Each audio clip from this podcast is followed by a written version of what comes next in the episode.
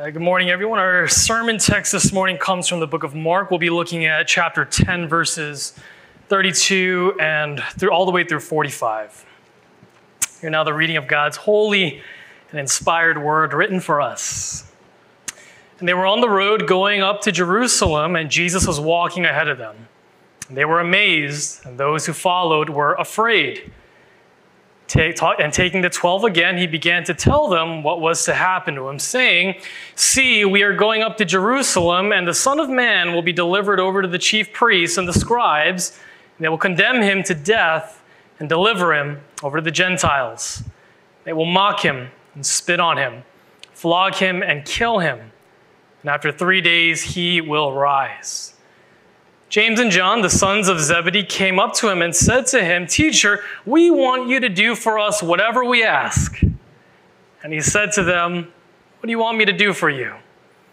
He said to him, Grant to sit, one at your right hand and one at your left, in your glory. Jesus said to them, You do not know what you're asking. Are you able to drink the cup that I drink, or to be baptized with the baptism with which I am baptized? And they said to him, We are able. Jesus said to them, The cup that I drink, you will drink. And with the baptism with which I am baptized, you will be baptized. But to sit at my right hand or at my left is not mine to grant, but is for those for whom it has been prepared. When the ten heard it, they began to be indignant at James and John.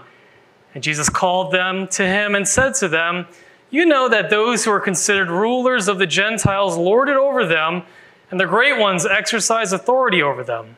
But it shall not be so among you. But whoever would be great among you must be your servant.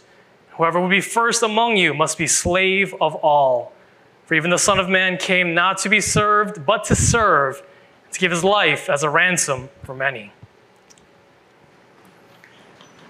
Last week at our church picnic, as the event was coming to a close, I noticed that a few of Liberty's children had organized themselves a thumb wrestling tournament, two rounds to see who the Liberty thumb wrestling champion would be. Uh, there was no physical prize, only bragging rights to see who was number one, who was the greatest.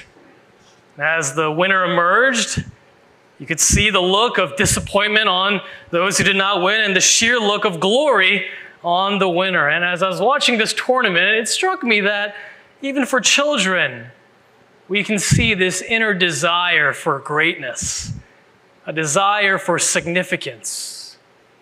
I don't think this is something that we outgrow in our adulthood. As children, this manifests in ways like wanting to, to win games uh, to be the best in our class, but even at our age, despite how old you are, we all strive to attain a level of success, a degree of greatness in our lives. We want to be recognized in our workplaces, to be promoted to a higher position. We want to be the best at our craft, dedicating hours a day to practicing an instrument poring over books and how to videos to master a craft, whether it be gardening or baking. But what does greatness look like in the kingdom of God? What does it look like for a Christian to attain a level of greatness? It's my hope that through our text this morning in Mark chapter 10, we're going to see that greatness in the kingdom of God is attained and defined by becoming a servant. Put another way, to truly be great in the kingdom of God, we must dedicate ourselves to occupying our thoughts, our energy, and our actions on what we can give and offer to others and not what we can gain. And as Mark 10 shows us what true greatness means, we're going to see that this is only achievable through our Savior, Jesus Christ, whose sole purpose and mission was to come and serve, the greatest servant of them all. To that end, my sermon this morning will have two points uh, the servant for all and the ransom for many. The servant for all and the ransom for many. As we come to our selected portion of Mark, we see that following Jesus' encounter with the rich young man, Mark describes that Jesus and his disciples were on the road going to Jerusalem with Jesus, walking ahead of them. Here, Mark includes a small detail that is uh, left out in the other gospel accounts that his disciples were amazed and that those that followed were afraid. What was so amazing and fearful about this account? What is so significant? what's going on here? Right? Because what we can tell, he's just walking. They're walking to Jerusalem. So is it seeing Jesus walk and they whisper to themselves, oh my gosh, Jesus could take gold at the speed walking competition at the next Olympics. He is scary fast. I don't think it's Jesus' sheer speed that struck awe and fear in the hearts of those who followed. Instead, his disciples and his followers recognized that Jesus would find great opposition in Jerusalem. They have witnessed Jesus in his ministry correcting, confounding, and frustrating Pharisees and scribes, and now as they look ahead to their destination, they're amazed and fearful. Confirming their feelings of fear and awe, Jesus explains to the 12 what was to happen in Jerusalem. Verses 33 and 34 We are going up to Jerusalem, and the Son of Man will be delivered over to the chief priests and scribes, and they will condemn him to death and deliver him over to the Gentiles. They will mock him, they will spit on him, flog him, and kill him. And after three days, he will rise. Here, Jesus clearly understands what is to happen in Jerusalem, and he does not lose a step. He remains determined as he journeys towards this destiny. He does not delay, he does not linger. And his disciples are amazed. They must have thought, Who is this Jesus who freely walks into a place filled with people who hate him, full of opposition? A place where now Jesus has confirmed he would die. After Jesus foretells his death, this is being the third time two of his disciples, James and John, approach him and ask, Teacher, we want you to do for us whatever we ask. Right? What a what a bold request. Not, not even to ask for Jesus, but to ask of, of anyone. Uh, Jesus, not in the business of writing blank checks, responds, what, what do you want me to do for you? James and John then express their desire to have a position of authority, a place of power, in order that they might share in Christ's glory. Verse 37 Grant us to sit one at your right hand and one at your left in your glory recognizing that Jesus was the promised Messiah, the Christ who would establish God's everlasting kingdom, James and John ask, when you come and establish this kingdom, when you're throned as the king above all kings, please let us sit at your right and at your left hand. You know, you can choose, you know, it can be either one of us, it's up to you, but please do this for us. This is all that we ask implied in their request is a desire for greatness, to be somebody of worth in the kingdom of God. In response, Jesus says, You have no idea what you're asking. You haven't the slightest clue as to what it means to sit where I am going to sit. And drawing from scripture, he uses two metaphors of a cup and baptism to emphasize his point. Are you able to drink the cup that I will drink or be baptized with the baptism with which I am baptized? To that, they hastily answer, Yes, we're ready. We are ready to do just that.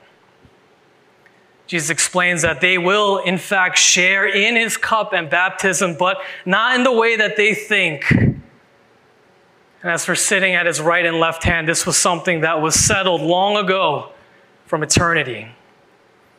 After hearing this, this always makes me laugh. Verse 41, it tells us that the other disciples became indignant at James and John. The reason for their anger is not stated, but in the previous chapter, we see the disciples arguing amongst themselves as to who among them was the greatest. So it's not hard to guess why these disciples were irate. Deep down, they all believed that they were the greatest, that they should be seated at Christ's right or left hand, and not James and John. They deserve to have a place of power in the kingdom of God. To make matters worse, if you look at the parallel text in Matthew, Matthew tells us that James and John brought their mother along to ask Jesus for this thing. Cause for indignation indeed, right? You can imagine what they're saying. My goodness, you, you brought your mom to ask Jesus this? Come on. Well, we should notice here that in response to James and John, Notice here that Jesus does not reprimand them for their desire to be great. Jesus knows that the desire and the pursuit for greatness is not something wrong in of itself. In fact, the desire to have our lives be something of worth, to be significant, for it not to be a waste is actually a mark. It's actually evidence that we as people have been created in the image of God. We understand that from the time of the garden, upon perfect obedience, Adam would have progressed in such a way, symbolized by the tree of life, to enter into a heightened, greater union bond than he had ever experienced before in his life. And while on account of sin, many things in the image of God have been fallen. Many have been preserved, including this desire for greatness that's in all of us. Evidence of this is all around us from our children wanting to play games, to be the thumb wrestling champion, to even a phenomena that we will see happen even here in this church in a couple of weeks when football season starts. Why do Ford sports fans, including myself, why do we choose to wear jerseys with someone else's name on the back. No one who wears a jersey really believes that they're Jalen Hurts or Joel Embiid. No one wearing these things and going to the game really thinks that they're going to be playing in the game and participate, that they're the starting quarterback or the starting center for uh, the Philadelphia teams. But why do we do this? Why do we say things like, Did you catch that game last night? Oh, we won. It was such a great game. We beat that team. I mean, we didn't play. We didn't do anything. They would have won regardless if we watched or not. We did nothing to contribute. And yet, Christians and non Christians alike, we join in this. Why? We want to be a part of something greater than ourselves. We want to share in some degree of glory. Jesus here recognizing that seeking greatness is not something to be despised, but instead something that is actually embedded in us, something noteworthy, something praiseworthy to strive after. He uses James and John's request as an opportunity to teach. Here he corrects the disciples' notion of what it means to be great, to have position of power and authority. And he does this, very interesting, he does this by first describing how Gentile rulers consider their position of power. Verse 42 You know that those who are considered rulers of the Gentiles lord it over them, and their great ones exercise authority over them. Put another way, Jesus confronts his disciples and says, You disciples, you think that leadership and greatness in the kingdom of God is the way that these godless Gentile leaders have it. You think that ruling means that you have all this power to lord over other people for your own benefit.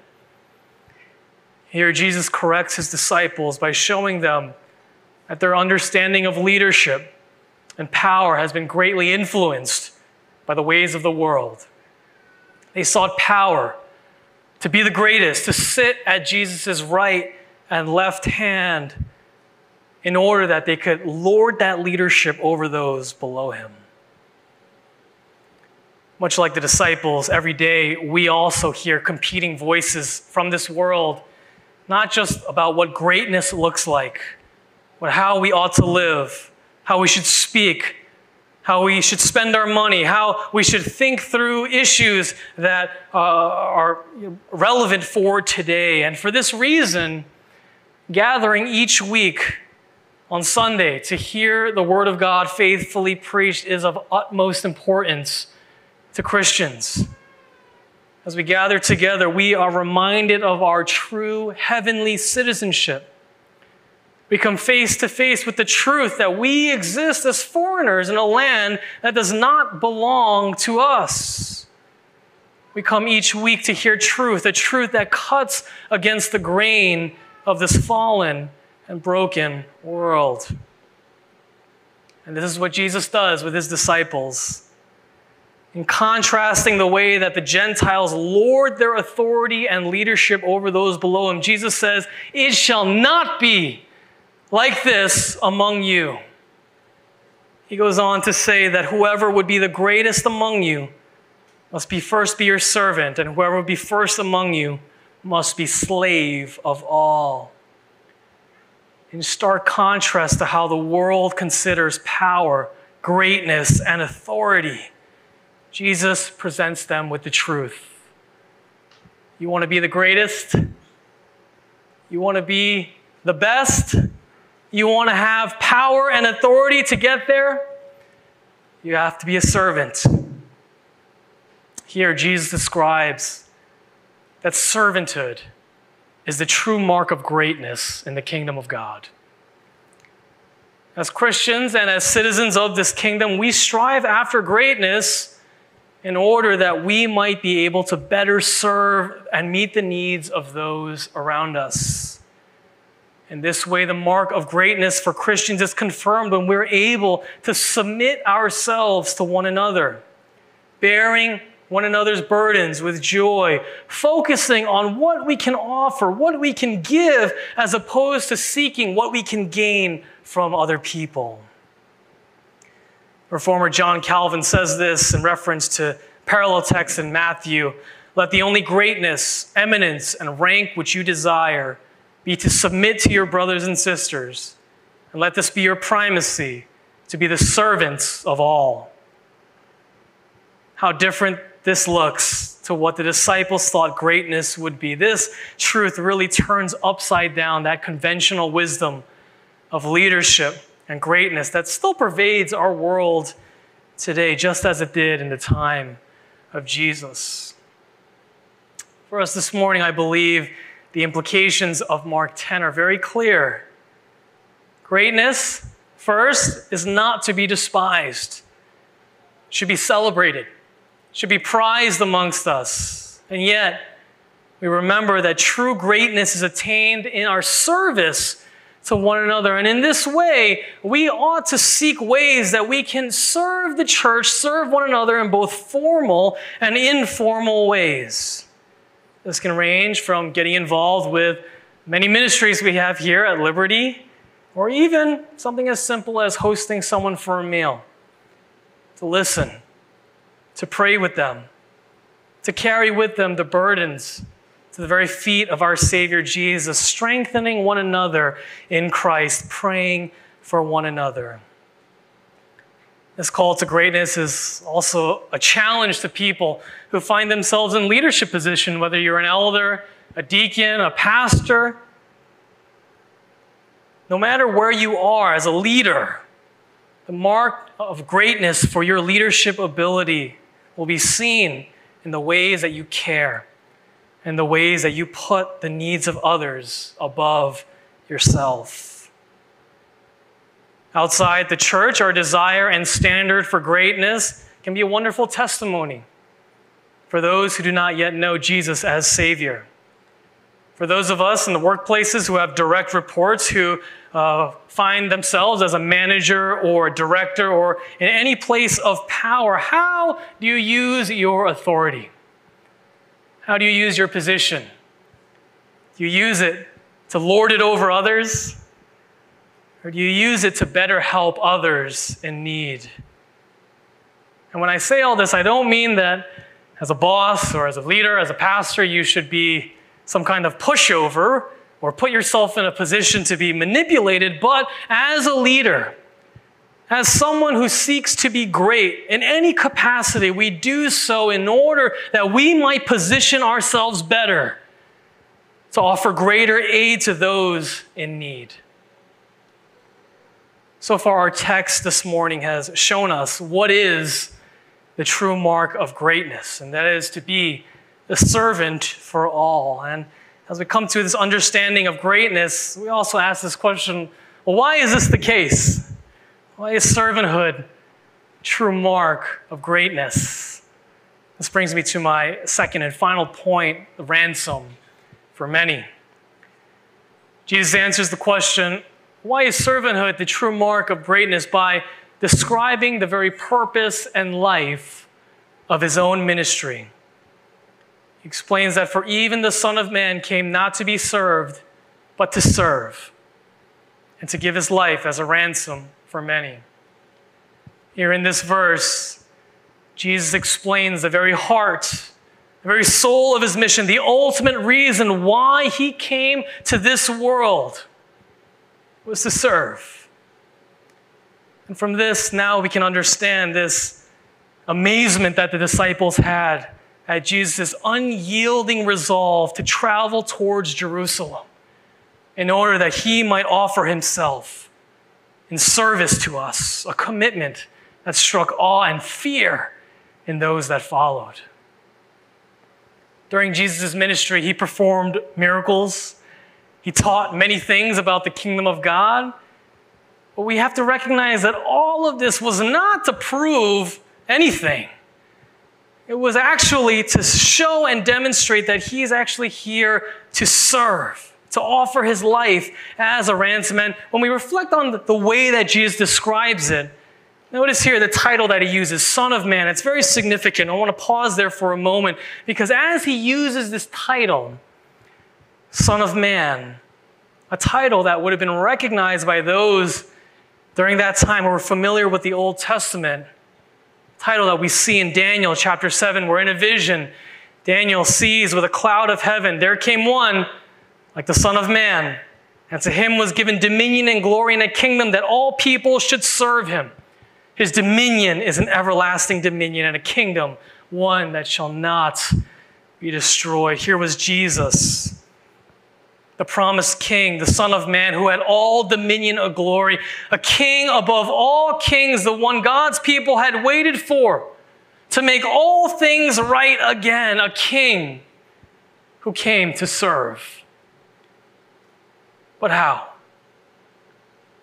The service is summed up very clearly in verse 45 to give his life as a ransom for many.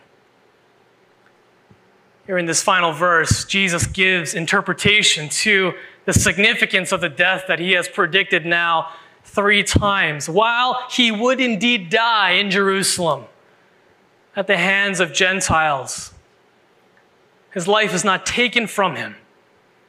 He gives it. John 10 18, Jesus says, No one takes it from me. I lay it down of my own accord. He freely does this for you, for all of us here this morning. And in this way, we're now able to see in a greater way the way Jesus describes his death earlier in this text. Because when we consider it, we see that it strongly resembles the Day of Atonement described in Leviticus 16, where on that day the sins of the people would be put on the scapegoat, sent away from the people of God outside the camp in order that it would die. Jesus would be that sacrifice for us.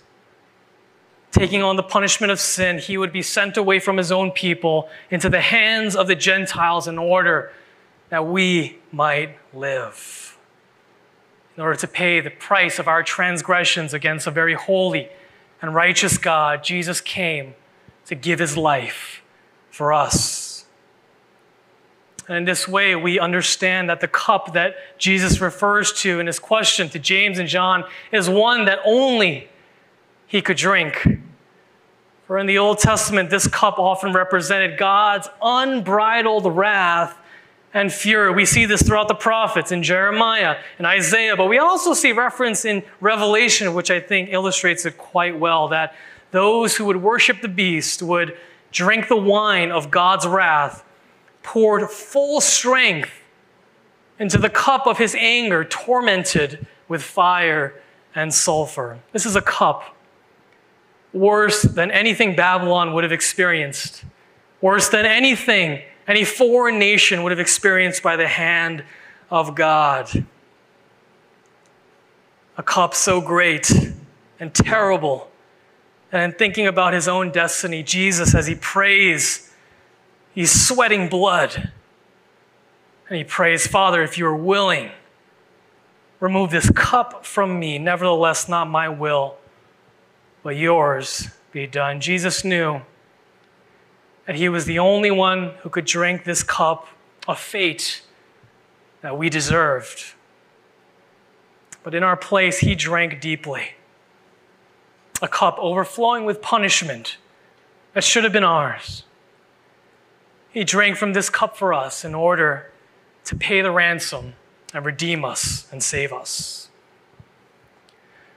Brothers and sisters in Christ, this is the good news of the gospel that those of us who have called upon Jesus in faith, recognizing our deep need for a Savior, it has been finished. And we rejoice that we are saved by none other than this Jesus who came as the greatest servant to offer his life as a ransom in our place. This is the hope that we cling to every day and nothing else. This gives us great encouragement as we try to heed and answer this call of greatness in God's kingdom. Because who among us here, in our jobs, in our ministries, even in our life, can say yes? In my inner desire to be great, in my desire for my life to mean something, I have done so in a way wholesale devotion to others, in serving my brothers and sisters, seeking the needs of others before me. Because if we were to be truly honest, I think we all find ourselves, including myself, along with those disciples, arguing over another who is the greatest, seeking leadership and greatness and power in order that we might lord it over others. We want that next promotion. Why? Not so that we can be in a place to help those beneath us, but that we can lord it over others. Let all the people under me do all the work I don't want to do, all the, all the, all the hard stuff. I want to lead a ministry. I want to be someone in this church. Why? Because I want people to see me.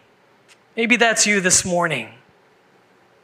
Sadly, our lives, more often than we would like to admit, reflect that we seek greatness in order to have glory and honor in all the wrong ways.